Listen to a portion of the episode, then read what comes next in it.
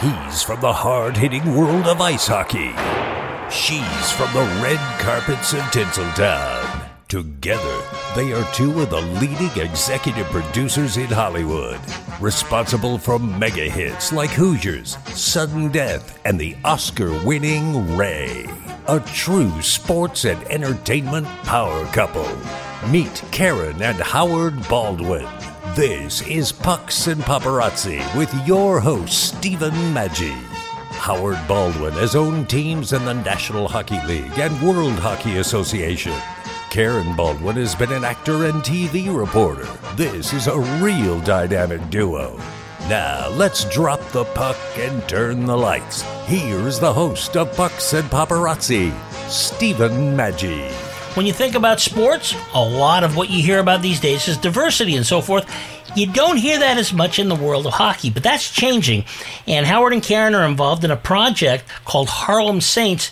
It's going to be a story of inner city programs and how they're changing the way we look at hockey and the way it's played and so and who plays it. I think it's a fascinating story, and I think the interesting part is Howard and Karen actually came up with this concept a long time ago, back in the 80s. It's just taken a while for people to catch on. So you guys saw that early that the world of hockey needed to broaden its base besides just a bunch of white guys, which is what that was for a number of years, primarily because most of the players came from Canada.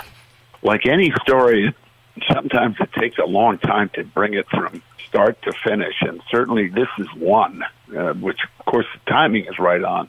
But Karen and I came up with this story in the mid to late '90s, uh, and started working with a writer director named Reggie Hudlin, a terrific guy, and and developed a good story. And it didn't get anywhere because when you went to pitch it to the geniuses that were running the the networks then and and remember you didn't have the opportunities then that you have now um but they'd say well it doesn't travel foreign and it's too you know it's too it's too ethnic and all that kind of stuff and hockey and but cutting right to the bottom line we we the last few years we dusted it off and hired two writers uh, Wesley Johnson and Scott Taylor working with Reggie and have come up with a really, really good uh, script and storyline. And Karen, because she's worked closer with the writers than I have, can sort of fill fill in some blanks on that.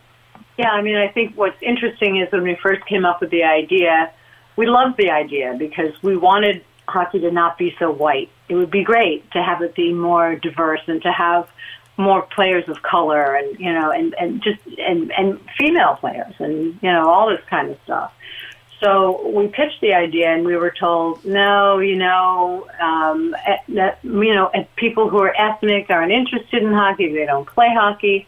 And that was the reason for the pass. Cut to the last year or two the reason why they wanted to do it is because of that reason. Yeah. they wanted to make sure that people who are now, you know, people who are of multi ethnicities, diverse, uh, that they should now be wanting to play hockey, and hockey is wanting that audience. So I think this project was just a matter of waiting for the time to come. We were probably a little ahead of our time and just had to be patient until the world was kind of ready for it. Well, you guys saw it, and it amazes me just seeing what soccer did. You know, not a lot of people played soccer, and then since Pele came up and played in New York, all of a sudden people got interested, and now everybody's kid plays soccer. And really, hockey is no different, except you've got to get people interested in it, and you got to do what the film talks about: is get into the inner city and stuff, and, and have the facilities. Because I guess hockey, the difficult part is it does take a lot of equipment, and you got to get ice time and all that. Yeah, it's expensive to play hockey compared to the other sports where you maybe just need a pair of sneakers and a ball. You know, with hockey, you need equipment, you need skates, you need ice time, and all that. So, what part of what they're trying to do, the NHL, is a concerted effort also towards street hockey to get kids interested in playing, you know, street hockey in the street, and then maybe from that it can spring into interest in the actual ice hockey. And you know, Howard, as you were, of course, in the WHA and then in the NHL was there ever a real effort like we got to develop this because ultimately you could see America was changing. I mean, certainly the same people that started the WHA started the ABA. They certainly saw it in basketball. Was there some talk of how do we do that? You know, I have to be completely honest with you. There was little talk in the 70s. And then, and then starting in the 80s, people started to talk about it more. And, you know, the project, for example, in Harlem, that, that, that whole ice rink facility there and how that developed, which is part of our story, was important. And as, as the sport spread, then a greater number of people got interested in it, and it became more available to a, an economy that could afford it. Quite frankly, uh, Karen said it earlier. This is a sport that demands artificial ice and demands, you know, you have to have a lot of equipment. You have to have money to rent the ice, and and it it's not a black or white issue. It's just a question of the region in which the sport was developed, Canada primarily, and then as the sport grew, more and more regions became aware of it, and as the sport grew on television, more and more regions became aware of it, and so so it spread then to young African Americans or or European players or players from the Far East. All of a sudden, they started playing the sports, which is wonderful, and and and have made a big impact on the sport. So Wayne Gretzky being traded to Los Angeles put him in a very big market at a time when hockey was just sort of, you know, starting to catch people's interest and the fact that Wayne Gretzky was in LA and it sort of all of a sudden, you know, there was a roller hockey league and, and people who had sort of lived in the sunshine states had a way to play hockey of sorts. And I think um, for young kids that was very appealing and it's just caught on. I think you're right. Even before Gretzky moved to Los Angeles, back when he was winning Stanley Cups in Edmonton, his goalie did a lot for this too, right? Grant Fuhr. Grant, Grant Fuhr. Well, of course, you have the Willie O'Ree, who is a great pioneer and played with the Bruins. And uh, believe it or not, we had a player in the WHA. His name was Alton White. Good player, and but but few and far between and then Grant came in in the '80s and was a star player. We had we had uh, Ray Neufeld for the Whalers, um, and it was terrific because it it set the great example for other young African American players to say, "God, I want to play that sport," and and and that's exactly what's happened. It's spread across a whole different bunch of cultures, and and it's created a real diversity and it's interesting, we have um, Anson Carter, who is a former African American NHL player. He's one of the producers on this with us.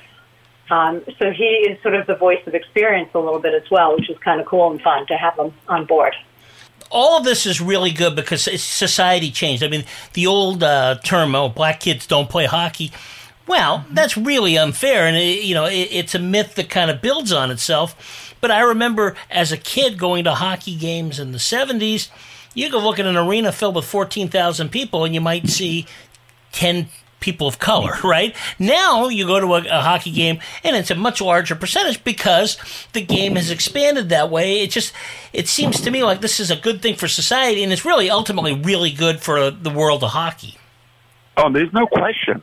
And look, when we were in the in the 60s and 70s, um, even then, it was almost unheard of to have anybody other than Canadian and then a Canadian in the NHL.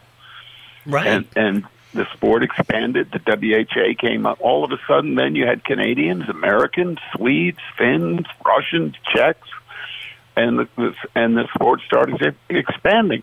And then look at this, Steve. You know, now I think Auston Matthews um, uh, from a southern, I, I forget where, Arizona, or you've had draft choices, number one draft choices that came up into in the hockey programs in areas in which you wouldn't have dreamed of hockey 30 or 40 years ago. So it's it's a great thing. And there's an, another uh, female that we have involved also is um, Blake Bolden, who is um, the first female coach for the LA Kings. Mm-hmm. Um, and she's an African American gal who plays hockey and is a coach. Um, and she's also on board um, as one of the advisors for us on this. So we've tried to really pepper the producing team and the people who are involved sort of technically um, to be very familiar with the subject matter. And, and we've hired a fantastic director um, a black woman um, whose uh, name is Kelly Park. And Kelly's all excited because she feels like, again, for, for young girls, um, this sport is really cool. And obviously, there are no NHL female players yet. But I think, you know, obviously women are 50% of the population. And I think it's great that this will appeal to both boys and girls. Yeah, well, you're seeing that in the Olympics and so forth, right? I mean, women's hockey is almost as popular as men's hockey. I mean, people really enjoy it. Yeah, I enjoy it. Uh, I really enjoy watching the women's hockey. They're good. They're fun to watch, and it's good to broaden the interest of the sport and and do it in a. in Our story is a fun commercial. Again, Steve, triumph of the human spirit, um, and and it, it, people will really, really enjoy it because it's it's it's PG, it's family friendly and it's heroic. It's mighty ducks for this generation. We should be so lucky. That's you know true. I mean? That's, yeah. Well, well, kind of give us a, a, rundown of the story itself. What's the story? Um, it's it's about a group of young kids that live in Harlem, um, and um, they they kind of you know it's, it's a group of kids that are kind of smart kids, but also love to hang around and play sports together. But they kind of get the short shift and always aren't able to get on the basketball court, unable to do you know some of the things that some of the older boys do. Um, so they kind of decide, hey, you know, um, we go roller skating. It's kind of fun. They hear about this tournament and they find out more about the hockey and they say, hey, maybe let's try this inline roller hockey, and then maybe from there we can we can join this hockey tournament. And it's a little bit like Bad News Bears. I mean, Mighty Ducks. It's you know, obviously you take a leap of faith. They learn how to play awfully quickly, but you know, it yeah. works. Yeah, right. It's well, it's it's one of those great stories that everybody can get behind. You always love to see the underdog come up and mm-hmm. do some great things. But you've set this in the '80s, or right, late '80s, yeah. early '90s. Talk about yeah. that because I think that makes it interesting. It's in the in the '80s. This was really it's uh, the the the birth of it started with Harlem hockey and the New York Rangers and starting these inner city programs. And in the 90s, it sort of expanded to all the different teams. And now there's quite an extensive inner city program, and, and we're seeing the ramifications of kids of color um, wanting to play the sport, being able to play the sport. So we wanted to set this movie back in the time period where it first occurred to people that this is a good idea. And this was actually the, the, the time frame when we originally had the conceit for the movie. So we thought, okay, let's set it back in the day, in the late 80s, early 90s. Um, let's take the benefit of some of the great music from that time, um, some of the funky fashions. I think kids love the time setting of Stranger Things. Yeah. And this sort of taps into that.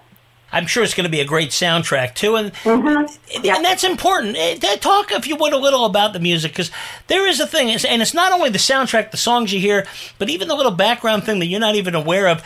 It kind of sets a tone, right? Eh, it can make it change the way you feel as you're watching it.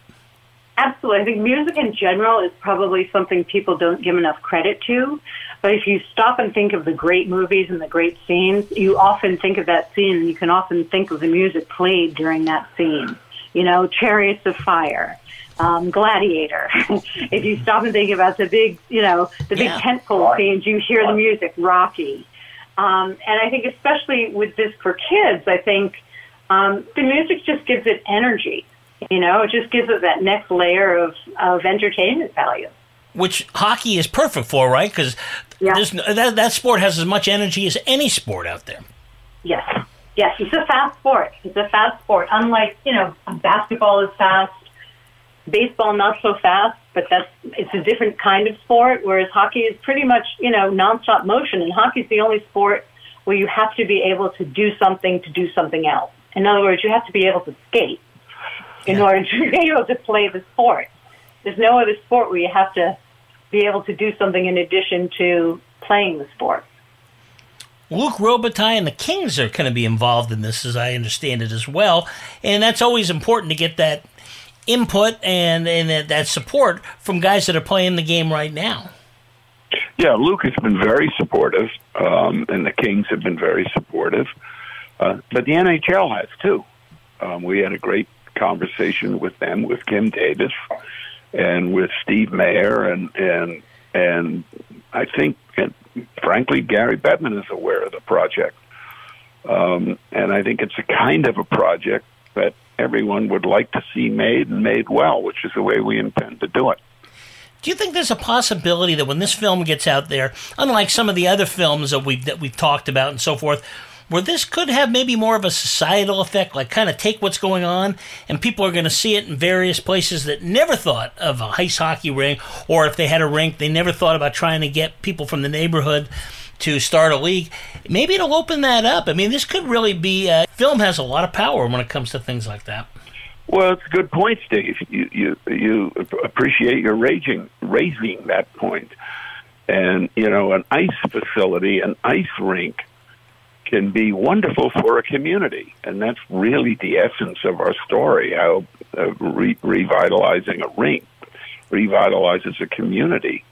Um, that's why we were in Hartford. The Whalers were in Hartford, and it can happen in a big way, and it can happen in a small way where where people need things to do and they need good things to do and they need to get off the street and get out of trouble whether I don't care where you live it's always good and healthy to have have a diversion and have something good and healthy to do and having a rink in your facility or a little mini arena is a wonderful thing for the kids boys girls of all sizes and shapes yeah, sports in general are really good for it's a place to go, it's a place to get exercise, and it's a place to learn to work as a team. I think it's great anywhere. 100%, you're right. Want to before we go? Want to talk about? You know, have to cast this thing. You haven't started yet. This is a, a big thing. Do you have anybody in mind, or not even a person in mind, but rather a, a particular type you're looking for that you think is going to be really crucial to uh, for this story? Yeah, I mean, I think obviously the the biggest name we can get in the in the lead role of, of Zeke, the better. I mean, you know, there are your usual suspects of you know Jamie Foxx, Eddie Murphy, um, and I think like also some fun stunt casting. You could go with Cedric the Entertainer. You could go with you know Snoop Dogg. Right. um, there's a great there's a great picture of on the NHL website of Gary Bettman and Snoop Dogg. So believe me, we'll be exploring that. and I imagine you're going to be looking for some uh, particularly charismatic young kids because that always makes a difference in these things. And these are kind of you, you're going to probably be going for fresh faces, I would imagine. Absolutely, and I think one of the things that's really exciting with this is our director Kelly Park has done a lot of TV shows, in particular with young kids.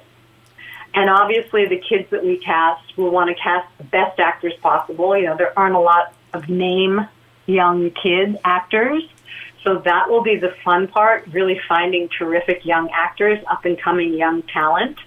And as part of that whole program, um, Kelly does a whole learning experience for the for the younger actors who participate in, in her projects, where they talk about what it's like to be a professional and what it's like to be part of a team as an actor um, and what's expected of you, and how you should be on time, and how you should be organized, and know your lines, and and that's an aspect of this that I really think is kind of fun and kind of cool because if you can teach a next generation of actors some of those basic rules, I think you know you'll be grooming the next generation to be very professional. This has been such a fun year. Our first season of Pucks and Paparazzi have had a blast. As we look ahead to the years to come. I just want to get an idea as you guys look out in your crystal ball uh, once this movie's made and so forth. Uh, are we still looking at uh, movies in the theaters, or are we going to look at streaming? Where do you see the future of this world that you guys are so intimately involved with? There isn't any question. Everything shifted to streaming in the last five years. Um, now, a lot of that had to do with COVID. COVID did didn't do anything good for uh, us as a society at all. People got sick, people died, but it did it did do a lot for streaming. Yet you, you were forced to stay home. You were forced to find so streaming became pretty popular.